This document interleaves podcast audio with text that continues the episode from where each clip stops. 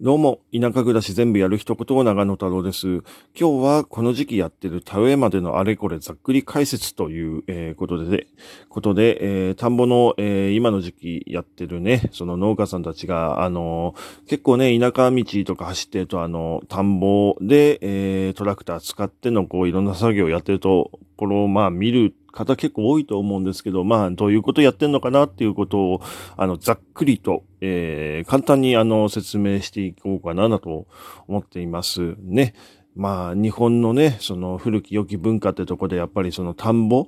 やっぱりなんかあの、ざっくりとでもいいからなんか、あの、ああこういうことやってんだなっていうのを知っておくと、なんかちょっとね、あの、気持ちがこう、あの、離れないというか、うん、なんかこうね、ただ単、ただ単にあの、田んぼいいなって見てるよりかは、この時期なんかこういうことやってんだなっていうので、見てるとちょっとなんかこう目線が変わってくるんじゃないのかなっていうね。あの、特にこう、なんかあの、生き物とかね、その生態系っていうところなんか意識できるっていうきっかけにもなるとは思うんで、あの、なんかこう解説できたらななんて思って、えー、考えました。はい。ってことで、えー、じゃあ今の時期、その田植えまでの、えー、流れで、えー、まずちょっと説明しようと思うんですけども、はい。えー、まずね、その農家さんで、えー、種もみっていう作業から やってる人多いですね。はい。あのー、まあでもどうなんだろうな、今はね。あの結構買ってその稲とかね、その苗を買ってるなんていう人もいるんですけども、えー、農家さんの中には、あの、えー、去年収穫した時期のその、えー、お米ですね、そのも、えー、精米する前の状態の種ですね。種の、えー、もみ殻、それを、あの、塩水につけたりとか、ちょっとお湯に入れてで、こう、発芽を促したりとか、えー、いろんな方法があるんですけども、そういうあの、その、まあ、種を採取するっていうところからまずスタート、選別するってとこからスタートしたりとかしてますね。で、それが、えー、大体まあ、えー、このね、鴨川の、鴨川とか房総の、えー、あたりだと、大体、えー、2月後半から3月に、3月の中旬ぐらいにかけてかな、やってる人が多いかなと思います。で、えー、まあ、一連の流れということで言いますと、えー、田んぼの、えー、作業としては、えー、去年のね、あの、秋とか、えー、冬とかね、えー、収穫し終えた時から、あの、実はいろいろと動いてまして、えー、まず、そのざっくり、えー、これは話します。まず、種取ってと。で、えー、土を、えー、床土と言うんですけど、土を荒起こし、耕します。荒く耕します。で、その後、えー、細かくその、えー、ん？あ、ちょっと違うな。なんか、えっ、ー、と、ごめんなさいね。ちょっと今間違えました。えっ、ー、と、種もみ、種を取った後、その収穫した、その、えー、訓炭とかね、そういうの作るのになんですけども、えー、収穫して、えー、お米以外の部分、えー、ぬかとか、えー、もみ殻とか藁とか、そういうものを、えー、田んぼに返すという、作業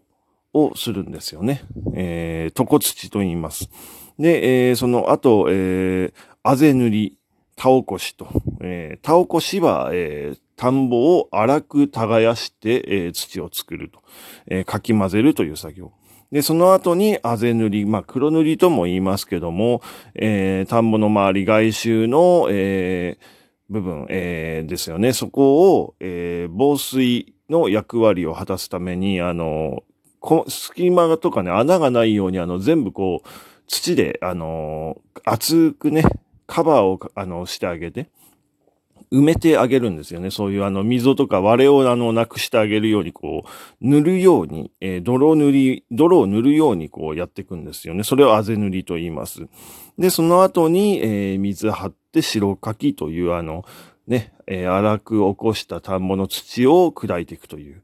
ところになります。えー、順番にもう一回言いますね。種もみ、床土、あぜ塗り、田起こし、水張って白かき。はい。すごい難しいんです。ね。でもまあ今の時期やってるのはあの特にその水張った後の白かきっていう作業でして、えー、本当にその表面をね、綺麗に鳴らしてとかっていうことをやってるんですけども、えー、まあちょっとじゃあざっくりまたあのこれも解説していきます。はい。えー、まず、まあ、えー、種もみは先ほど話した通りと。で、えー、床土に関しては、その、まあ、収穫した時の考え方なんですけども、あの、田んぼっていうのは基本的に、まあ、農作物とかみんなそうですけども、その土地の収穫として野菜とかを収穫すればするほど、土地の栄養っていうのは、あの、抜けてきますよね。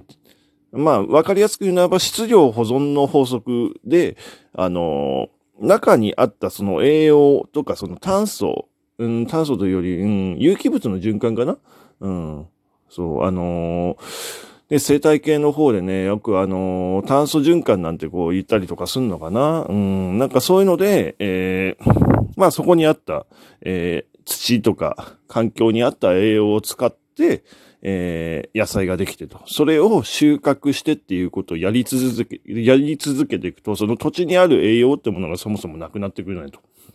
それを防ぐために、あのまあ、床土という作業が入ってくるんですけども、要はその取りすぎた栄養分をもう一回還元してあげようということです。なので、あの、収穫して、そのお米の場合です、収穫して精米した後、食べる部分のお米は自分たちがもらうけど、それ以外の藁とか、ぬか、えー、精米して、そのお米の表面についたやつですね。そのぬかとか、えー、もみ殻っていうものは田んぼに返してっていうことをやってる人が多いです。なので、あの、田んぼにね、あの、こう行くと、あの、秋とか冬にかけて、あの、山積みにこうなんか、えー、置いてあるような形で、なんかあの、もみ殻とかね、藁とかもあの、最近はその機械でやる場合は、あの、収穫時にもあの、バラバラに細かく砕いて巻いちゃうっていうような機械も出てたりとかで、結構まああの、現代農業ってやっぱりこう、機械に助けられてるなっていう話なんですけども、そういうようなことをやってで、えー、土、まあ、田んぼの中の、えー、土にもう一回栄養を戻してあげると。で、それで、訓炭を作ったりとかするんですけど、訓炭っていうのは、その、えー、もみ殻、えー、お米を取った後のその殻ですね。えー、周りの殻の部分を、えー、炭化させて、で、炭化させることによって微生物の、あの、住処に、その炭っていうのは、あの、自然分解はされにくいんですけど、まあ、されないと言われてるんですけども、えー、その、炭の中、あの、炭素構造というか、あのね、いっぱい隙間があるようなスポンジみたいなあの顕微鏡で見たことあると思うんですけど、そういうような構造の中に微生物が住み着いてで土壌環境を良くしてくれると。良くするのにはやっぱりこう時間が必要だし、微生物がそこに住むのに時間が必要だからってことで、多くの人は大体あの、年が明ける前ですね。大体あの、冬にかけてやっちゃうよっていう作業が床土の作業にはなりますね。まあ、えー、そういうような作業があるよと。で、次、その後、えー、人にはよるんですけど、その、えー、田起こし、あぜ塗りと、その二つになりますね。大抵は、あの、田起こしから、まあ、スタートするのかなと思うんですけど、それで土がある程度、こう、まあ、ぬかとか、あの、そういうものですよね。先ほど言った、床土の作業で栄養がえー、補填された、その、場所、あの、周りを均一にね、鳴らさないといけないんで、田起こしという作業で、えー、ロータリーで深く土を耕します。ただ、あの、田んぼの土っていうのは、その、一回収穫した後、あの、地面がまあね、田んぼの中、あの、カチコチに一回乾燥させますよね、と。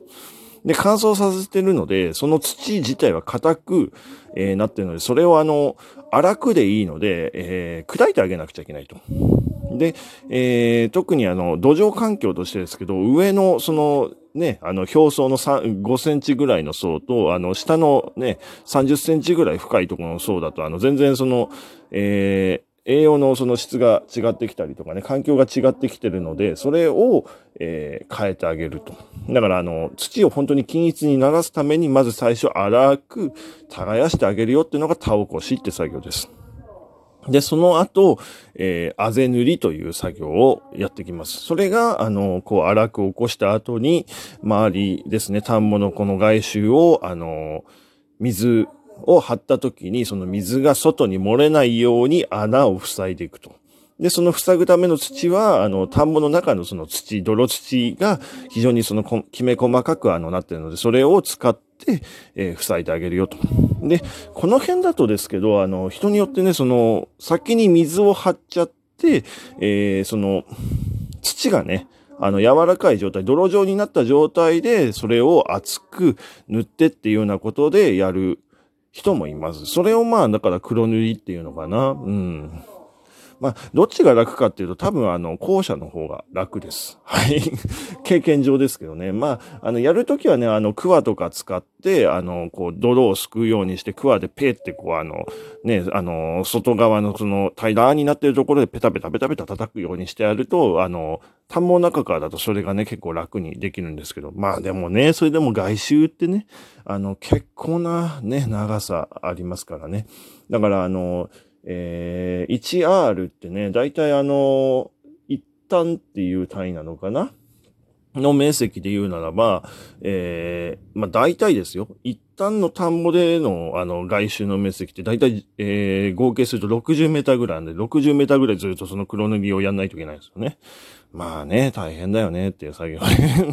まあでもだから農家さん大変なんですよ。最近だとそれを機械でやってくれるっていうのもあるんで、やっぱり機械様々だなとは思いますけどね。うん。で、えー、水はわ、水をその張ってと。で、白かきっていう作業が次入るんですけど、その白かきっていうのは田んぼを、あの、荒起こしして、えー、荒くこう、